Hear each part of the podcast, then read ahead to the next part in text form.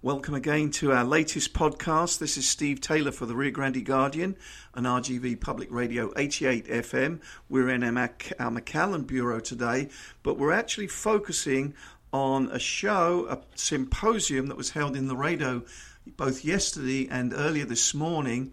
It's called the Pathways for Trade. It's the 25th anniversary of the Pathways for Trade, North American Logistics and Manufacturing. Uh, it was held at Texas A&M International University, and we're going to hear today from three uh, distinguished uh, speakers at the event that we interviewed. First up, we're going to hear from Pete Saenz, the mayor of Laredo. Then will come Federico Schaeffler, who's at Texas A&M International University, and then we'll end with Guillermo Malpica Soto, who is head of trade and NAFTA in the office of the Mexican Ministry of Economy uh, in Washington, D.C. So, but let's first of all hear from Laredo Mayor Pete Saenz, who opened the symposium. Uh, yeah, we welcome the people. A lot of people attending this uh, the symposium. Uh, this is the uh, the LMA uh, Laredo, uh, well as the Logistics Manufacturing Association Summit here in Laredo, Texas, and and we invite special speakers here that, that are enlightened in, in trade and commerce, and they're basically informing us as to the um, the current status of, of NAFTA, if, if, there is going to be a NAFTA. Of course, we heard from a Mexican uh, diplomat on that. Uh, uh, they're also wishful that that the Canadians will, will come in. Of course, that depends on, on what the U.S. also uh, you know allows. But I'm very elated, uh, you know, to, to say that that obviously now the arrange we do have an arrangement with Mexico and the U.S. and that's going to help us here in the border. Uh, we're still very hopeful that Canada will will step in as well. So anyway, it's NAFTA 2.0 is, is very much on on the um, forefront and hopefully we can get it done.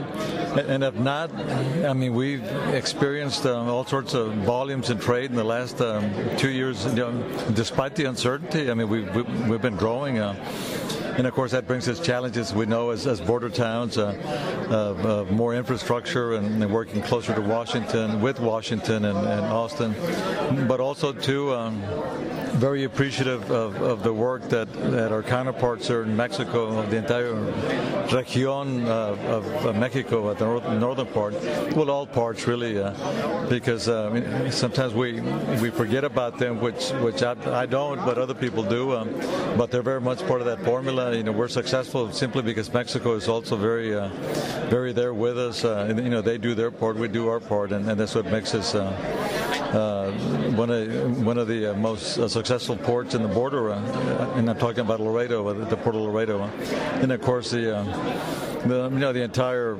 U.S.-Mexico um, border as well. You know, we all live out of this economy. It sustains us, and I'm talking now. Going back to Laredo, it, for us, it's it's it's huge. Uh, this is the primary engine that we have. Uh, you know, economic engine that provides easily 40, 50 percent of our economy, and then from that engine, you know, we have secondary uh, you know engines uh, that that uh, that are derived uh, from that from that source. So we're we're doing our part, and we invite other people to to get engaged, uh, uh, to learn more, uh, and the more information we have, the more prosperous we can all become. You mentioned a moment ago there that your trade has grown, business has grown the last couple of years. Do you remember the percentages? Yeah, we've been growing four or five percent per year. Uh, CBP is telling us that it may be even uh, larger now. Uh, since last July, uh, from July of last year to this July, I was told recently that we've grown 50,000 uh, trucks. Uh, and, and I've heard numbers now. Before we used to say that we had 16,000 trucks. Now it's closer to 20,000 per day. Per day, yeah, per day here in the Port Laredo. And this is both ports. Of course, we have the World Trade Bridge and the, we have the Colombia Bridge port as well.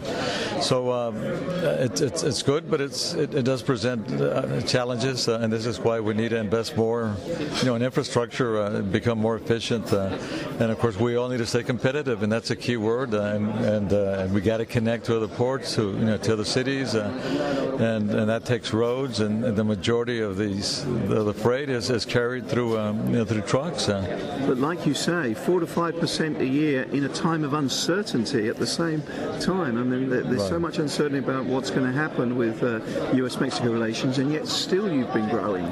We have, and, and that's and that says volumes of, of, um, of basically the world economy uh, and coming through um, through this port here. Uh, and and when we say we're growing, we're growing. This is new business. This is not taken away from any other ports. Uh, and I, my understanding too, all the other ports are growing as well. Uh, so this is a, a, an indication of how massive this this commerce and trade is is uh, for for our nation and for Mexico, especially the border area. And it can only get better. And it is. And now, and I also mentioned that we we have some visitors here from from the, the uh, Republic of China. Uh, the news media they want to know more about Laredo, so uh, they um, we did an interview with them, and they're kind of visiting our port as well. And this is not the first time they've been here with us. so it's it's sparked an interest also from from other countries, in particular China now. and given these this um, tariff war situation that, that we have with them, they they obviously are seeking solutions also to see what what's in their best interest, and, and possibly the border could be you know, part of that that solution. Uh, so we need to stay hopeful, open, and and uh, and also um, reflective of, of, who we are and, and, and what we can do, and what resources the border area can uh, can provide, and and uh, that's what makes uh, my job very interesting and, and at the same time challenging. Uh, but but we welcome whoever wants to do business in the border area. we're open for business. Yeah. One last question. On Friday, you have the U.S.-Mexico Border Mayors Association. We do, but but Thursday we have the TBIC, yeah, Texas Border Coalition, which of course uh, the Valley is much, very much part of that. So we'll be having also meetings and discussions, and then uh, Friday uh, we'll have some more mayors. Uh, it's more extensive. The entire U.S.-Mexico uh, border uh, mayors conference here in San Antonio. So we'll be also in a panel with other mayors, one from California, and I think others from the Valley You're as well. You're going to get a speaking role there. Yes, well, a panel. yeah, yeah, it is a speaking role. So,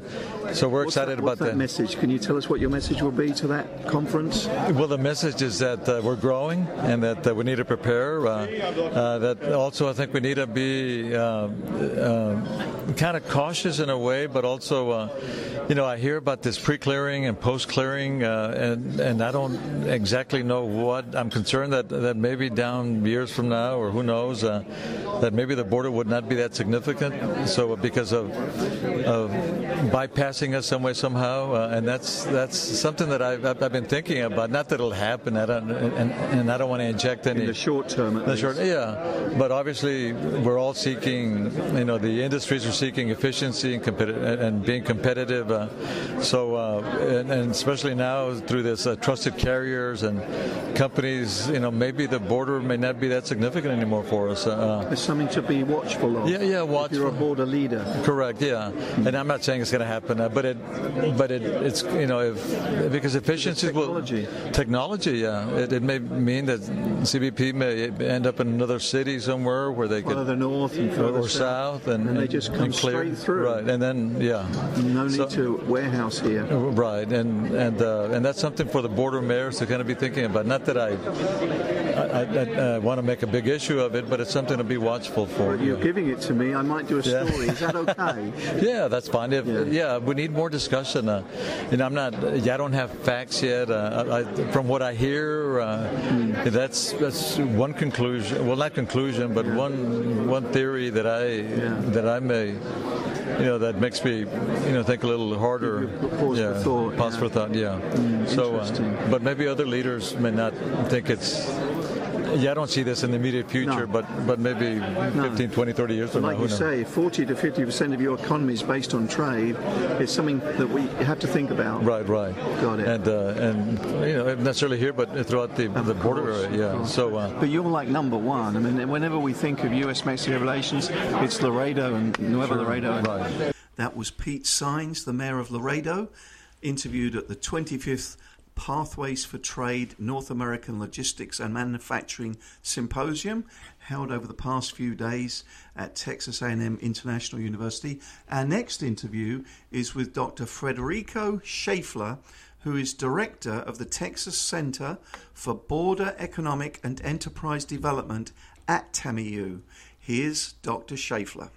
Yeah, thank you. This is a this is a, an annual event we have here in Laredo since uh, 25 years ago, and uh, a lot of the economic development organizations and, pro- and, professional organizations from Los Dos Laredos get together to organize it. Now we have, have had first-rate, top-notch uh, speakers from Mexico, the United States, and Canada. Today we had the opportunity to hear Minister Guillermo Malpica, who's with the NAFTA office of Mexico uh, in the embassy of Mexico in Washington, and he gave us a great presentation of what's the the highlights, what have been the highlights, and what have been the challenges of the NAFTA modernization or renegotiation uh, process.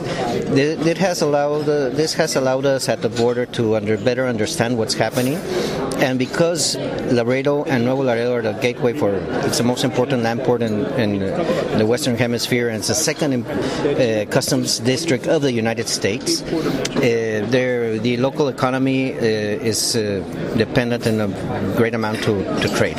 So, can I stop you there? Yes, Pete, sir. Pete Saenz, your mayor, Mayor Saenz was telling me 40 to 50 percent of all activity in the Laredo is based upon international trade. Yes, and and uh, as an example, uh, in the case of Mexico, uh, a fifth of all value-added uh, trade, the, the, what's called IVA, the Impuesto al Valor Agregado, is uh, collected in the Nuevo Laredo uh, port of entry.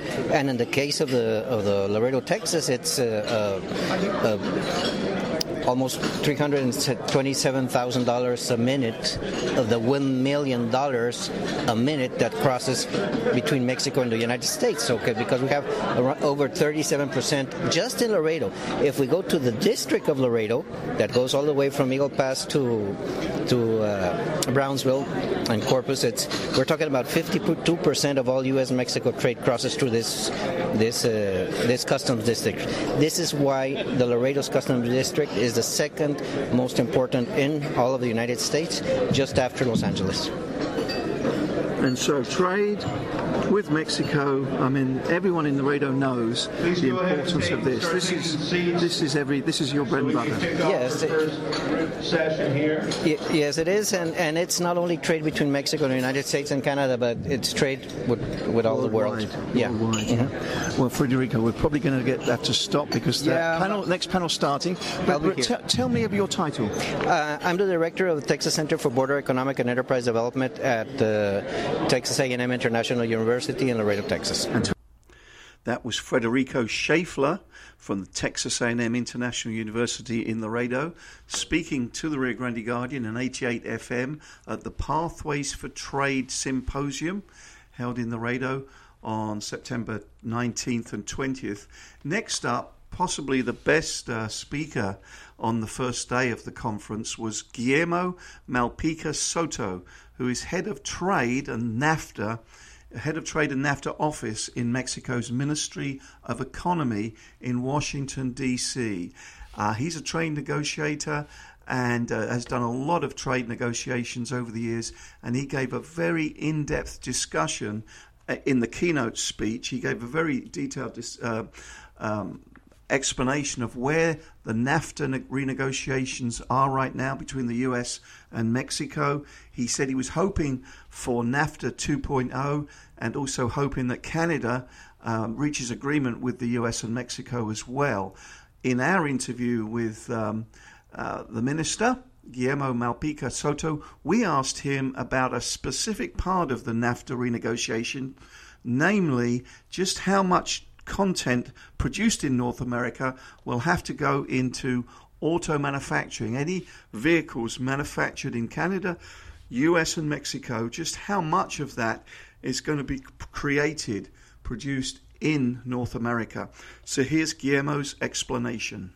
The, the original uh, rule of origin, I mean, the rule of origin of the original NAFTA has a, a regional value content of 62.5%. That is 62.5% of the of the inputs of the car will be produced in NAFTA region, Mexico, US, or Canada. That was the, the original NAFTA. In this negotiation, the, there were two positions: original positions from the U.S. The first one was to increase the regional value content up to 85% or something like that. And second idea of the United States was from that 85%, 50% should be in the U.S. only. So that was a very difficult position to to agree by Mexico and by Canada. At the end of the day, what we agreed on and that is the in the understanding between Mexico and the US, is to increase the regional value content up to 75 percent but still counting the three countries as that as that regional value content, and then an element of uh, of, of, related to wages. That is, from that 40 percent of the of the car inputs should be produced in a region that pays as an average $16 per hour there are still basically what you are saying is 40% should be produced in Canada and the US, not only in the US but now in Canada and the US, and the remaining 60% can still be produced in Mexico. I was saying that uh, for Mexican current situation that is not a problem because we today uh, basically contribute with less than 60% in most of the cases. So we still have a margin to grow in that participation of the of the total content of the car. So it's not a it's not a problem. And then at the same time, there are many still many questions to be solved in this uh, issue of $16 per hour because how you are going to count that, uh, how you are going to calculate that. Is that going to be the salary of the of the person at the production line? Is that going to be the salary as an average of the salaries of the whole company, including the manager? No, so so there are still a number of questions to to answer there. But but uh, in uh, as a summary, Mexico is uh, is comfortable with the result because we can comply after consultations with our industry. Yeah, and you were saying um, maybe 80% uh, of the manufacturing that's done in Mexico, they can live with that, uh, mm-hmm. or 70, and then 10% will be will be able to, and that leaves 20% you have to work on. Uh-huh. That is true. Correct? Yeah, currently, after our consultations with the car makers in Mexico, they told us that well, basically 70% already comply with the new rule, and uh, 10% is going to comply in the next uh, 18 years. So they were already preparing to have these uh, supply chains to to be able to compete. Yeah. Uh, the, the remaining 20% is the, is is is is, uh, is the one that will need to to have some sort of adjustment in, in their original business plan. Okay. One last question, because it, it, didn't really come up in the in any of the questions from the audience. Is well, perhaps it did with one. What do you think this means for border economies like ours, uh, Laredo, McAllen, and the Rio Grande Valley? What could this new agreement mean for a border community? I think what we are what we are trying to achieve in this negotiation is to to continue continue with the with the with the pace of growth and trade among the region. We didn't want to to uh, to, to put in danger the the integration processes within North America, and we were I think we were successful by the by the negotiation of these uh, rules of origin. So we expect to continue having these increased uh, flows, this increased growth. You see that uh, throughout the NAFTA years we have grown uh, trilaterally uh, probably four times. the growth of trade between Mexico the U.S. has grown seven times. The growth between Mexico and Canada has grown nine times. So we continue. We expect to continue with this path of uh, of growth uh, uh, as a result of this negotiation. Which is good for the border region. Of course, because the border is where I mean, 80% of what we trade with the U.S. goes through the border, goes by by land. Yes. And then lastly, um, the, the uh, deadlines. You were saying that perhaps by the end of November, that either an intention to sign or the actual signature could be could be done by the yeah. end of November. The the USTR already sa- sent the letter uh, to the U.S. Congress to say we have the intention to sign. That was done on August 27th. So that means that 90 days after, we can sign. That is by the end of November. And that, that goes in line with the intention of Mexico to sign the agreement in this administration, which ends on November 30th. Right. So you would sign as a country uh, yeah. before the end of November, and presumably the U.S. would as well? Yeah, of course. The idea is that the U.S. the U.S. is requesting to sign to the Congress, so yeah. they will be able. In the in the best case in the best case scenario, U.S., Canada, and Mexico will be able to sign. If not, Mexico and the U.S. will sign, and then we will wait for Canada to continue the process until they, they are able to sign. Mm-hmm. But U.S. and Mexico by the end of November. We will be just ready. around the corner. Yeah, just around the corner. And just in a few days, by the end of September, the texts will be publicly available. That's another condition. But you're one of those lucky enough to have seen it. Yeah, yeah, yeah. and negotiating. Guillermo, thank you so much for today's interview. Thank you Uh, tremendous presentation. We've learned so much. Thank you. so we'll get we'll get the word out. Thank you. There was great audio there from th- three interviews we got at the recent trade show in Laredo. Um, for more information to read the stories, uh, go to RioGrandeGuardian.com or you can see us, like us on Facebook and Twitter. Until next time, thank you for joining us.